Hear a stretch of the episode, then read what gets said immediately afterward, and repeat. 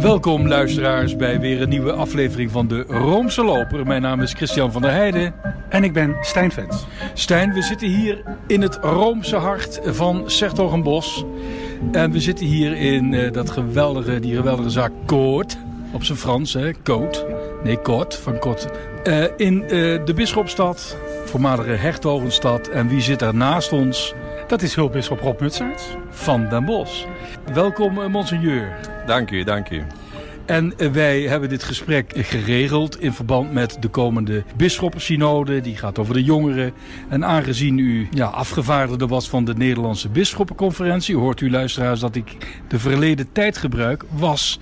Want wat is er namelijk gebeurd? U gaat niet, hè? Ja, het lijkt op een grap. Van, uh, kent u die van de hulpbisschop en de synode? Maar die gaat niet. Um, ja, dat is eigenlijk uh, een heel recente verwikkeling. Het heeft te maken met wat we allemaal het nieuws is in Amerika. Ook rondom de paus, rondom de kerk. Toch een beetje het gebrek aan openheid. Een paus die eigenlijk niet wil antwoorden op redelijke vragen volgens mij. Nou ja, wat mij betreft, maar dat is gewoon persoonlijk... is toch een beetje de geloofwaardigheid in het geding om juist nu over jongeren te gaan praten... terwijl dit allemaal speelt wat natuurlijk dezelfde item heeft, jongeren. Dus u gaat niet uit protest?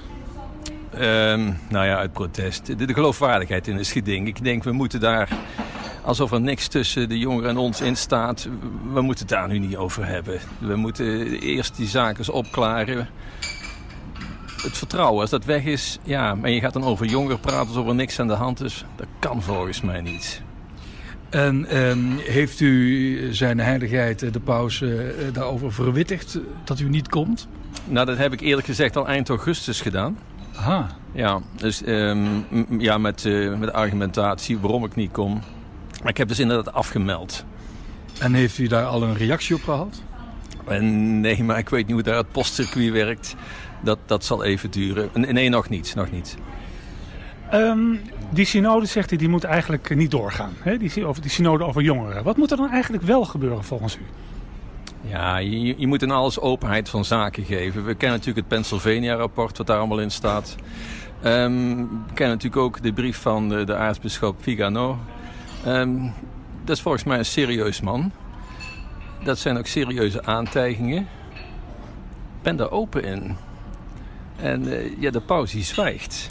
Maar Vigano heeft hier geen uh, dubbele agenda. Probeert hij Franciscus niet zwart te maken? Dat zou kunnen, ik weet het niet. Ik weet niet of zijn motieven zuiver zijn of niet. Misschien wel niet, misschien wel. Ik, ik weet het niet. Maar ik vind dat secundair.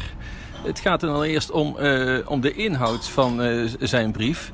En de simpele vraag is, is het waar? Is het niet waar? Heel de rest is echt secundair. En dan moet je op ingaan. Hebben de, de Nederlandse bisschoppen, uh, de, de conferentie, heeft die al gereageerd? Want die, zul, die zullen er wel vanaf weten. ja, as we speak, dat was dus gisteren. Um, ik, ik heb dat ook meegedeeld daar. Um, nou, die, die, die uh, begrijp... En gisteren is... Dinsdag nee. uh, 18 september. Ja, dinsdag, gisteren was het 18 september. Um, ik, ik heb daar meegedeeld dat ik niet ga en om welke redenen. En uh, nou, dat accepteren ze. En dan... Uh, ja, dat is gewoon de vraag wie, wie, gaat er wel. Er is al eerder een secundus, zo, zo heet dat, benoemd. Dus dat is zeg maar een, een invaller mocht uh, de nummer 1 niet gaan. En dat is Monsieur de Jong. Hij zal uh, naar de synode gaan. Ik neem aan dat er wel even over gesproken is in de bisschoppenconferentie. Konden, mensen het, konden uw collega's het misschien wel begrijpen? Dat u dacht, misschien is zo'n synode op dit moment niet zo'n heel goed idee? Um, ze begrijpen mijn argumentatie, maar ze meenden wel... die synode, als die er is, dan moeten wij gaan. Nou zijn er ook veel bisschoppen die, uh, een aantal Amerikaanse bisschoppen hebben eigenlijk al gezegd, nou, uh, die zijn het eigenlijk met u eens. Hè? Last dat nou af. Het is eigenlijk onzinnig om nu over jongeren te gaan praten als er zoveel aan de hand is. Maar die gaan misschien toch, want ze denken, nou ja, ik kom daar dan wel mooi een heleboel interessante mensen tegen. Dan, dan, dan gaat het maar over jongeren. Maar in de wandelgang kunnen we misschien heel veel voor elkaar krijgen. Heeft, heeft, heeft die overwerking nog een rol gespeeld? Ja, je krijgt daar natuurlijk spreektijd. Dat is vijf minuten, dat kan ook niet anders, want er zijn 300 mensen volgens mij. Um, die kun je benutten. Ja, het zou kunnen dat er dan een paar instemmend knikken, maar voor verder gaat het natuurlijk gewoon aan de gang verder. Want er is natuurlijk een hele agenda en een heel schema. En het gaat over jongeren, over roeping en onderscheiding. En dat is natuurlijk een heel ander thema als waar ik het eigenlijk over heb. Uh, onderscheiding der geesten, dat is iets van de Ignatiaanse spiritualiteit. Hè, de paus is een jezuïet. Vindt u het allemaal een beetje hypocriet misschien? Dat men daar nu over gaat spreken? Nou ja, dit is natuurlijk al lang gepland. En na die vorige synode, die nogal heftig was, wilde men eigenlijk ja, wat, wat lichter onderwerp. Ja, gezien de huidige de openbaring van de huidige ontwikkelingen op dit moment, ja, is het dat inmiddels niet meer. Um, het stond al lang gepland, dus in die zin is het niet hypocriet. Kijk, als je het nu gaat plannen, ja, dan wordt het een andere zaak. Maar het was al lang gepland. Dan zijn er ook mensen die zeggen wat er eigenlijk moet gebeuren is gewoon een onderzoek van buitenaf. Dus niet mensen van de kerk. Dus noods uh, twintig atheïstische uh, historici die nou, die nou eens heel duidelijk alles boven water krijgen. En eigenlijk doen wat die officier van justitie in Pennsylvania heeft gedaan. Alles op tafel, transparant. Ja, dat vind ik eigenlijk altijd de kwestie. In Pennsylvania is dat gebeurd. Ik denk dat, vind dat in vele staten navolging gaat krijgen. Inmiddels in Duitsland. Het is natuurlijk een hoop ellende, een verschrikkelijke toestand wat er boven water komt van de kerk, waar je niet vrolijk van wordt. En toch, ik denk dat het nodig is, want anders zijn er dingen die blijven sluimeren. Er moet een uitzuivering plaatskomen, eh, plaatsvinden. En ik denk dat dat echt, echt nodig is. Dus uh, het enige wat ik kan, Kijk, een synode over dit onderwerp. Ja, eh, laat het aan onafhankelijke onderzoekers over. Een inquisitie? voor mijn part. Maar, uh, nou nee. Maar um, laat het aan onafhankelijke onderzoekers over. En uh, dan mogen allemaal atheïsten zijn. Als het maar geen bisschoppen of priesters zijn, de kerkbetrokkenen. Althans, functionarissen van de kerk. Als ze maar bekwaam zijn, als ze maar de juiste methodes hebben van onderzoek enzovoort enzovoort. Ik proef in uw woorden dat, ehm, dat, u, dat u leidt aan deze hele kwestie. Nou, ik, ik, ja, ik ben eigenlijk wel kwaad. En ik denk haast van iedereen die niet kwaad is, er is iets niet goed mee. Als je dit toch allemaal leest en hoort... Ik, ik moet wel zeggen, in, uh, uh, we hebben de commissie Deetman gehad. Er is in Nederland veel gedaan. En ik denk dat ze daar wel het optimale gedaan hebben. Het maximale. Ik uh, hoorde Stijn Vens, die hier ook aan tafel zit, in Nieuwsuur volgens mij zeggen... Nederland heeft dat exemplarisch gedaan. En ik denk dat dat waar is. Dus het gaat ook niet over, over de situatie in Nederland over de laatste jaren. Maar gewoon ja, wat er onderhuids her en der kennelijk nog is en, en ja, en, en, en toegedekt wordt. Maar toch even over de Nederlandse situatie. In uh, het NRC stond in één keer een artikel waarin uh, oud nieuws werd opgewarmd. Uh, maar dan nu met vier bisschoppen die, waarvan gezegd wordt, die hebben zich schuldig gemaakt aan misbruik. Um, ja. Beer, ter schuren, Gijs. Gijs en Nienhuis. En, en. Mag, mag ik even aansluiten? Uh, de woordvoerder heeft namens de bisschoppenconferentie gezegd dat het uh, NRC-artikel in grote lijnen klopt. Dus het is eigenlijk gesanctioneerd. Wat natuurlijk vreemd is. Uh, volgens mij is het artikel uh, van Dome vooral knip- en plakwerk uit uh, het rapport van Dome. Dus het heeft weinig met onderzoeksjournalistiek te maken. Maar hij, ja, hij deugt niet helemaal, Joep Dome. Hij mag een hekel hebben aan de kerk, prima. Maar hij moet wel zijn, uh, zijn journalistieke normen hoog houden. En dat doet hij volgens mij niet. Om een voorbeeld te noemen, Ter Schuren. Hij heeft destijds zelf... U bent ge- priester gewijd door Ter Schuren? Zeker. Het is niet om die reden dat ik hem verdedig. Maar we moeten wel... De, de, de waarheid, het gaat om de feiten. Uh, wat was er aan de hand? Dome heeft destijds uh, iets onderzocht. Heeft hij gereconstrueerd. Heeft daar uh, een conclusie uitgetrokken. Dat ook de schuren zich hebben, be, hebben bezondigd aan kindermisbruik. Um, toen heeft een historicus, Ton van Schaik, die is het is gaan onderzoeken. Dat is een historicus, bepaalt geen vriend van Ter Schuren, dus onverdachte hoek. En die kwam op grond van uh, gegevens en logboeken enzovoort tot de conclusie... dit kan niet waar zijn wat uh, Dome schrijft. Het klopt gewoon niet. Hij heeft toen een artikel geschreven. Dat heeft hij aangeboden aan um, de NRC. Maar goed, zoals we weten heeft Joep Dome daar het vetorecht als het over dit onderwerp gaat. Um, hij heeft het toen aangeboden aan de Volkskrant. Die hebben het wel opgenomen. Uh, daar was ik wel blij mee. Ik kwam tot de, tussen de conclusie, nee, hier is geen sprake van.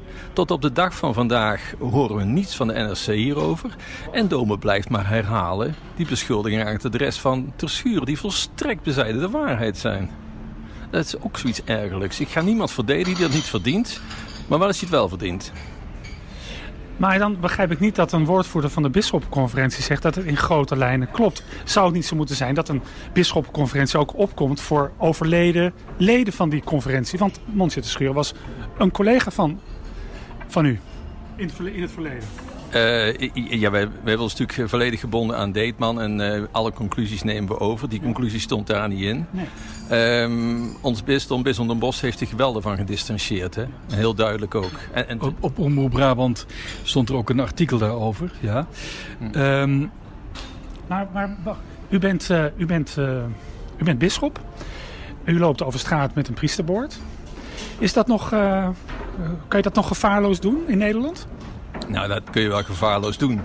Alleen de, de sfeer is dermate tegenwoordig. Ja, als er mensen op straat zijn uh, en die denken, ja, kan ik zo'n priester nog vertrouwen of niet? Ja, ik begrijp zo'n vraag inmiddels. Ook al is het gros van de priesters natuurlijk niks meer aan de hand. Natuurlijk een heel klein percentage. Niet om iets te, maar te, te, te, kleineren, maar uh, ik begrijp het onderhand wel. Maar u bent ook coach van een voetbalteam in uw vrije tijd. Hoe oud zijn die jongens? Mijn team dat zijn jongens van 16, 7, nee, 15, ja, 16, 17 en enkeling is 15. Denkt u dan ook nog eens als u met ze ja, in de kleedkamer bent? Of dat u denkt, de mensen kijken? ja. nee, dat, ja, ik loop er al zoveel jaren rond. Iedereen kent me wel. Dus, maar ik maar, maar begrijpt u mijn vraag? Ik begrijp de vraag wel. Ja. Ik snap wel dat een buitenstaander denkt van... Hmm, eh, moet hij dat wel doen? Ik begrijp dat eeuwig zo'n vraag. Als ik voor een klas sta met vormelingen en dan een buitenstaander denkt van... ja, eh, zijn die allemaal nog te vertrouwen? Ik begrijp zo'n vraag.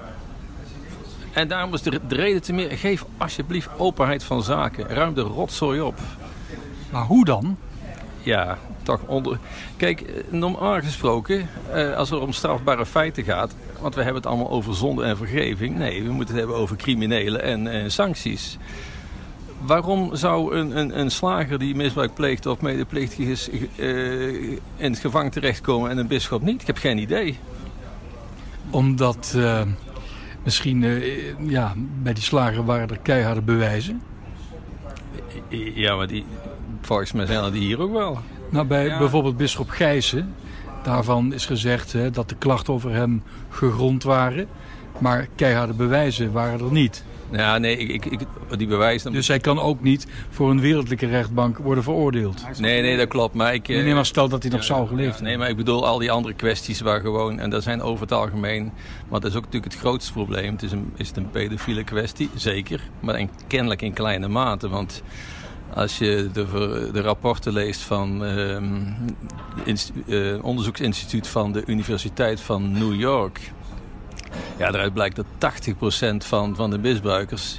Ja, dat zit je in een homosubcultuur. En dat is natuurlijk een heel ander probleem. Kijk, en die dingen zijn natuurlijk allemaal wel bekend. Maar ja, eh, kijk, de seculiere maatschappij heeft grote problemen met pedofilie, maar niet met homofilie. En bij ons ligt dat toch wat anders. Bij ons als in de? Bij ons als in de kerk.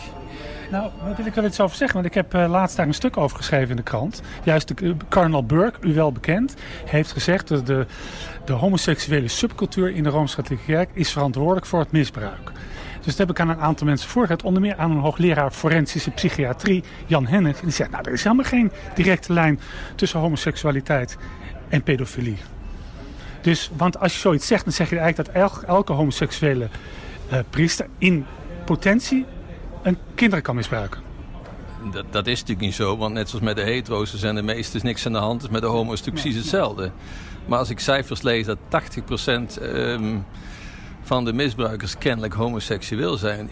Ja, het zijn gegevens waar ik ook niets meer weet. Overigens, in de, in de, de meeste gevallen van, van uh, kindermisbruik, ja, daar zit je wel uh, aan, aan, kinderen, adolescenten die, die, die volwassen lichamen ja. hebben, om het zomaar uit te drukken. Ja, wat ik erover wil zeggen is dat, zoals ik het gelezen heb, wat ook Hans Zollner heeft gezegd, dat is een Jezuïet die in de Pauselijke Commissie voor de Bescherming uh, van, de, van minderjarigen zit, zegt 80% van de slachtoffers is jongen.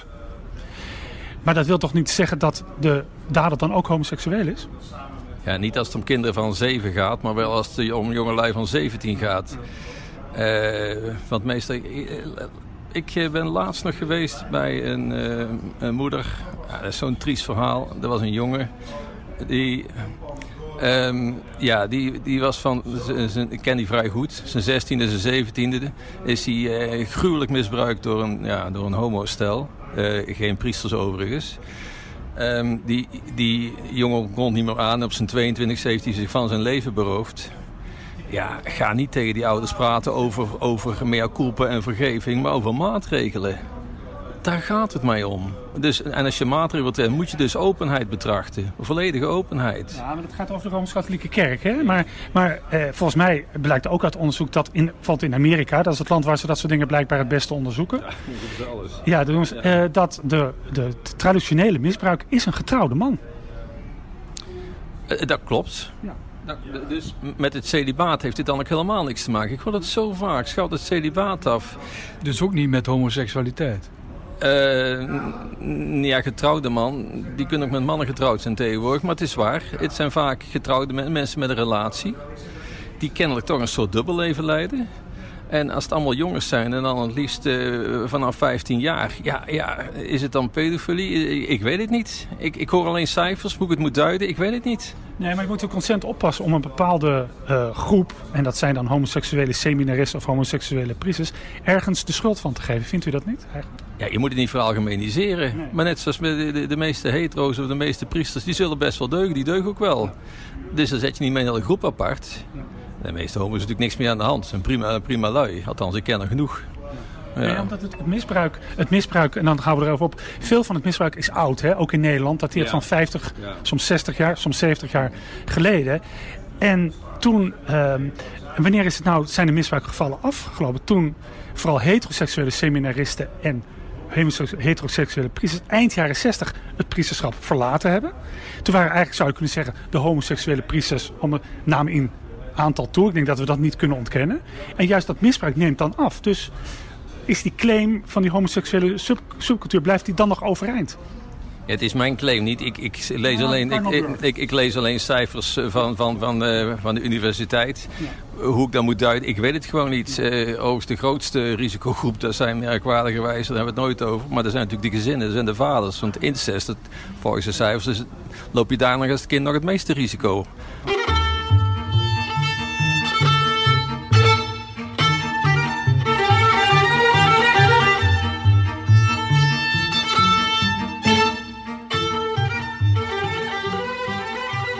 Zitten hier in een eh, café in Den Bosch. Wij komen zojuist vanaf het station naar de parade gelopen. En daar komen we over een, ehm, eh, een, een zebrapad in de kleuren van de regenboog. Dit is een heel homo-vriendelijke stad, hè? ik heb geen idee. Ik heb de zebrapad ken ik wel, maar verder ik heb geen idee. Hier zou uh, in de Sint-Jan, een tijdje geleden, zou er een viering, een gebedsviering met Monsieur de Korte zijn gehouden in het kader van Roze Zaterdag. Die ging niet door. Volgens eh, de bisschop was dat omdat er binnen de geestelijkheid van Den Bosch en ook onder conservatieve gelovigen daar felle protesten tegenkwamen. Was u een lid van, van eh, de geestelijkheid die, zich, die zich tegen dat plan verzette? Nou, of de geestelijkheid zich heeft verzet, zo duidelijk kwam het niet tot het uiting. Uh, er was wel een priesterraad geweest, zoals dat hier, um, wat is het, twee, drie maandelijks is. En dan kwam het aan de orde. En, en de meesten waren er niet blij mee. Ik, ik ook niet trouwens hoor. Uh, uiteindelijk is het doorgegaan een stukje verderop en op de markt, dus hier nog dichterbij. In de hervormde kerk, hè? Ja. De... Maar niet in de Sint-Jan? Maar niet in de Sint-Jan. Vond u dat een goede zaak? Dat het niet doorging? Ja. ja. ja. En het kwam dus echt door de klerens en de gelovigen dat het niet doorging? Ja, ik vind dat je nou als openheid van zaak moet geven. De, de, de, uh, dat wil zeggen de priesterraad, vond men het geen goed idee. En ik denk dat dat ook redelijk breed gedragen is. Maar eerlijk gezegd was dat niet de reden dat het niet doorging. Wat dan wel? Ja, dat, dan moet je maar aan de betrokkenen vragen. Maar dat was eerlijk gezegd niet de reden. Uh, u spreekt in raadselen. Ja, en, uh, en, een en, een goede onderzoeksjournalist is de, de, vervolgtaak. U lijkt de paus wel. Ja. Die zegt dat ook. Die zwijgt. En, uh, ja. Oké, okay, maar u, u wil daar niets over zeggen? Nee, beter niet. Beter niet. Oké. Okay. Nou heeft Cor Menne, prominent priester uit, het, uit uw bisdom, heeft op zijn website, vrijmoedige commentaren heet die afdeling, gezegd, nou dat van die kleren dat hij zo boos was, dat klopt helemaal niet. Hij suggereert dat gewoon het Vaticaan uh, heeft ingegrepen en heeft gezegd, dat gaat niet door in de Sint-Jan. Klopt dat? Uh, Stormenne die ken ik goed overigens. Uh, niet iedereen wordt vrolijk van zijn, van zijn commentaren. Maar is doorgaans wel goed geïnformeerd. Ehm, ja, vraag het maar aan de betrokkenen. Ik, ik, ik hou het hierbij. Oké. Ehm, een vrolijke onderwerp. nou, zullen we eerst even een plaatje gaan Ja, dat draaien? is helemaal goed. Ja? Eh, eh, eh, u mag een verzoeknummer doen. Dat, dat zijn er eigenlijk twee. Kan dat ook? Die sluit...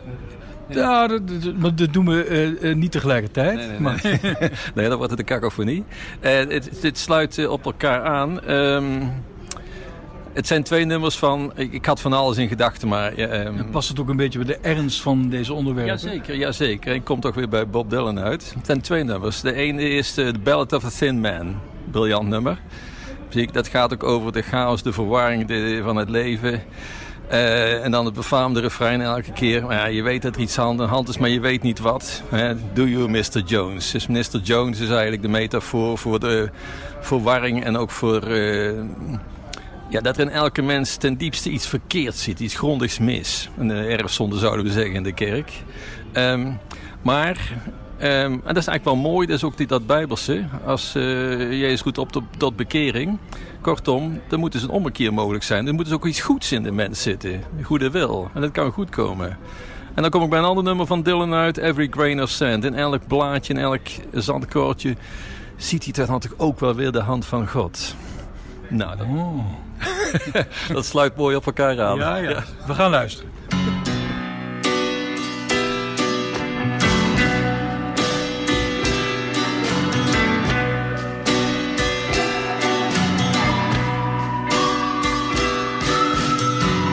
You walk into the room with your pencil in your hand. You see somebody naked and you you say, Who is that man? You try so hard, but you don't understand just what you will say when you get home. Because something is happening here, but you don't know what it is. Do you, Mr. Jones?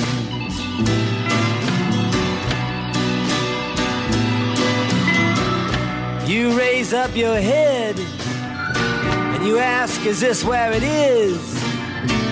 Then somebody points to you and says, It's his. And you say, What's mine? And somebody else says, Well, what is? And you say, Oh my God, am I here all alone? But something is happening and you don't know what it is. Do you, Mr. Jones? Monseigneur, want ik noem u zo. eh, wat vindt u er eigenlijk van, van die titel Monseigneur? Ehm, nou, zo word ik alleen in hele bepaalde kringen aangesproken. Wij doen dit voor de vorm, wij zijn toch Ja. keurig opgevoed. Eh, u- eh, trouwens, waar is uw ring? Ehm, die, die zit, het was zo warm, die zit in mijn jasje volgens mij. Oh, oh, ja, ja. Ja. En dan kunnen we hem ook niet kussen. Dat is niet echt een gebruik hier en dat is maar goed ook. Heel goed, oké. U staat niet echt bekend als een, eh, als een linkse meneer, hè? Nee, gelukkig niet, nee. Eh, eh, rechts, hè, dat, dat, daar gaat u door, door. Maar u bent eigenlijk ook liberaal, toch?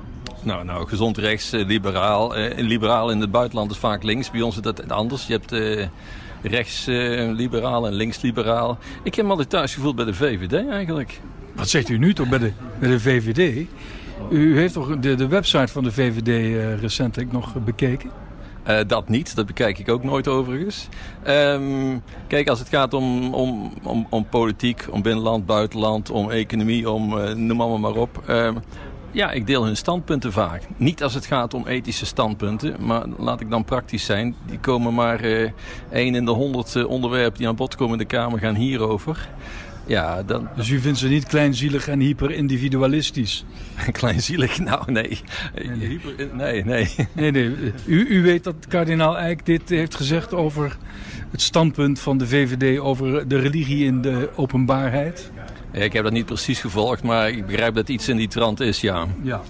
Ehm, Klaas Dijkhoff, mede-Brabander. Die heeft zich laten uitschrijven.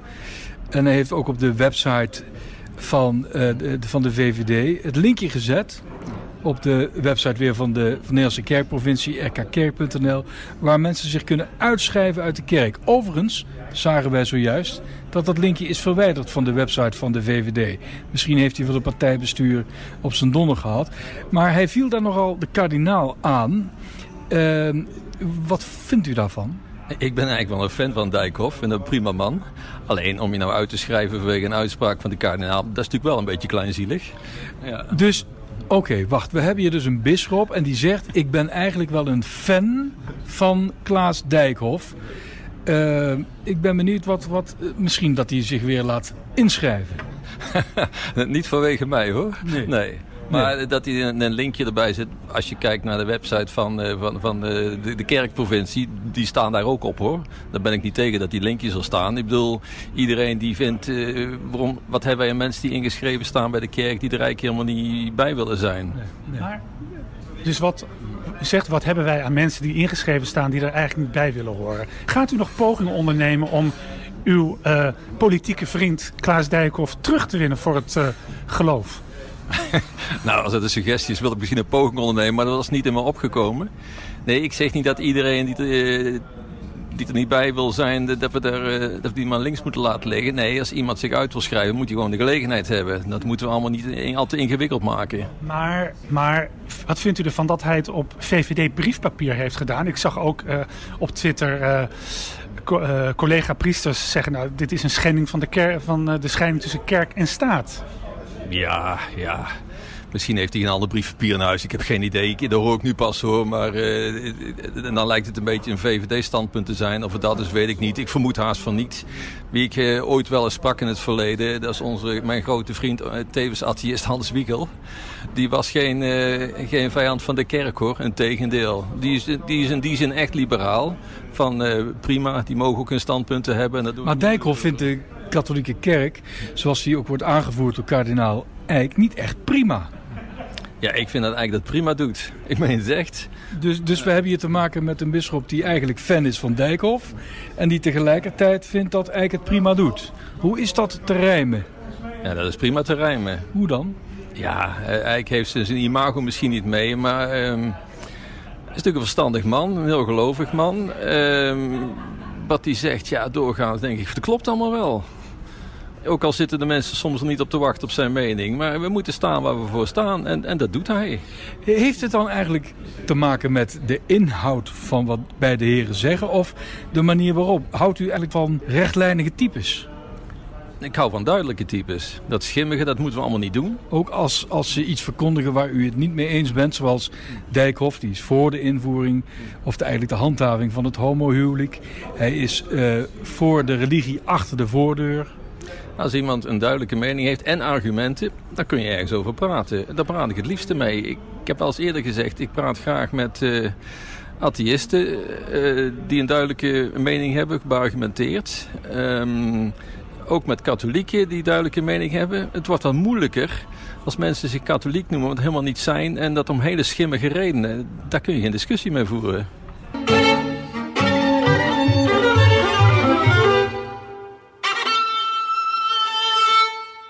Nou, eh, nou kun, je, uh, kun je wel zeggen dat het barre tijden zijn voor de katholieke kerken. Ja, zeker het lijkt wel of in de katholieke kerk een ramp nooit alleen komt. Dus we hebben het Pennsylvania, we hebben de Urbanuskerk die afbrandt. Het is allemaal niet vergelijkbaar met Murphy's Law. Murphy's Law.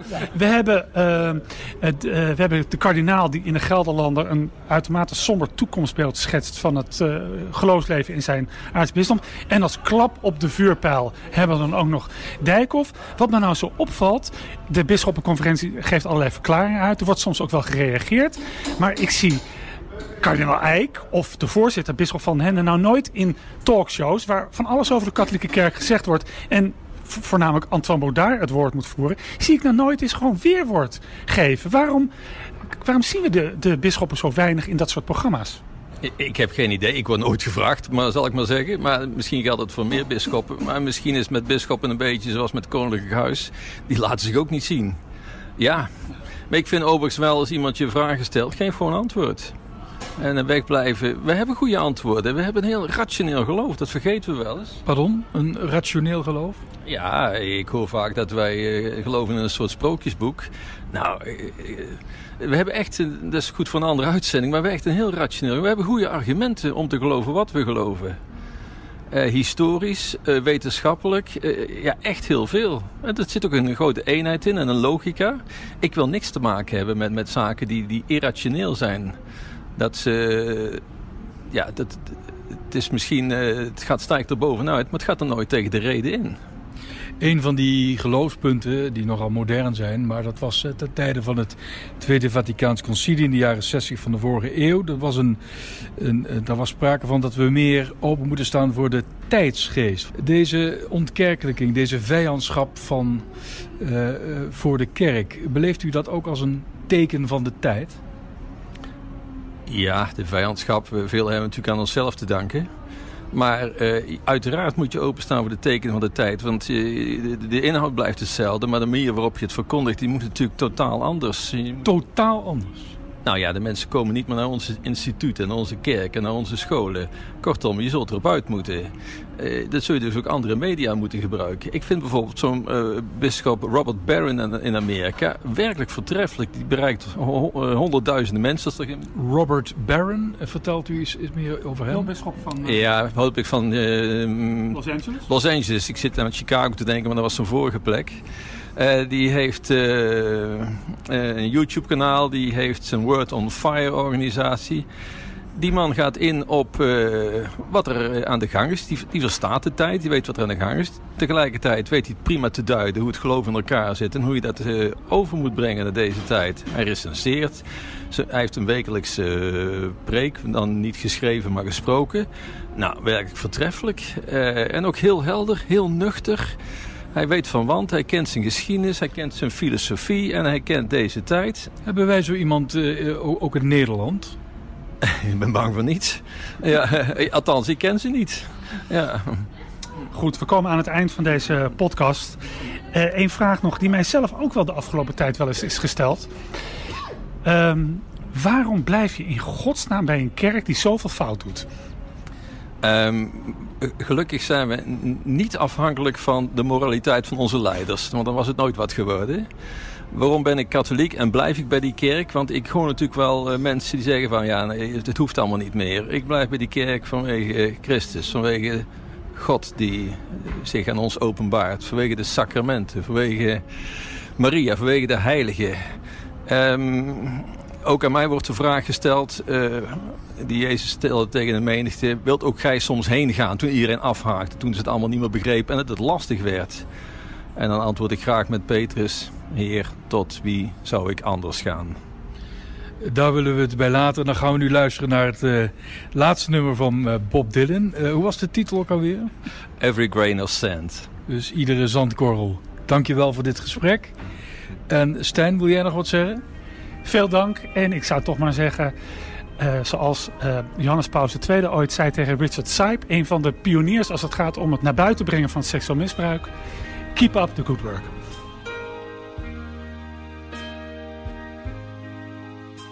In the time of my confession, in the hour of my deepest need, when the pool of tears beneath my feet flood every newborn seed. There's a dying voice within me, reaching out somewhere, toiling in the danger and in the morals of despair. Don't have the inclination to look back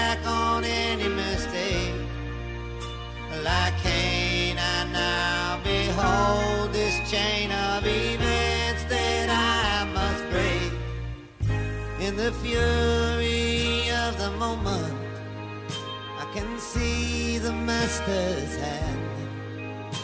In every leaf that trembles, in every grain of sand. Or the flowers of indulgence and the weeds of yesteryear. Choked the breath of conscience and good cheer. Let The sun be down upon the steps of time to light the way to ease the pain of idleness and the memory of decay. I gaze into the doorway of temptation's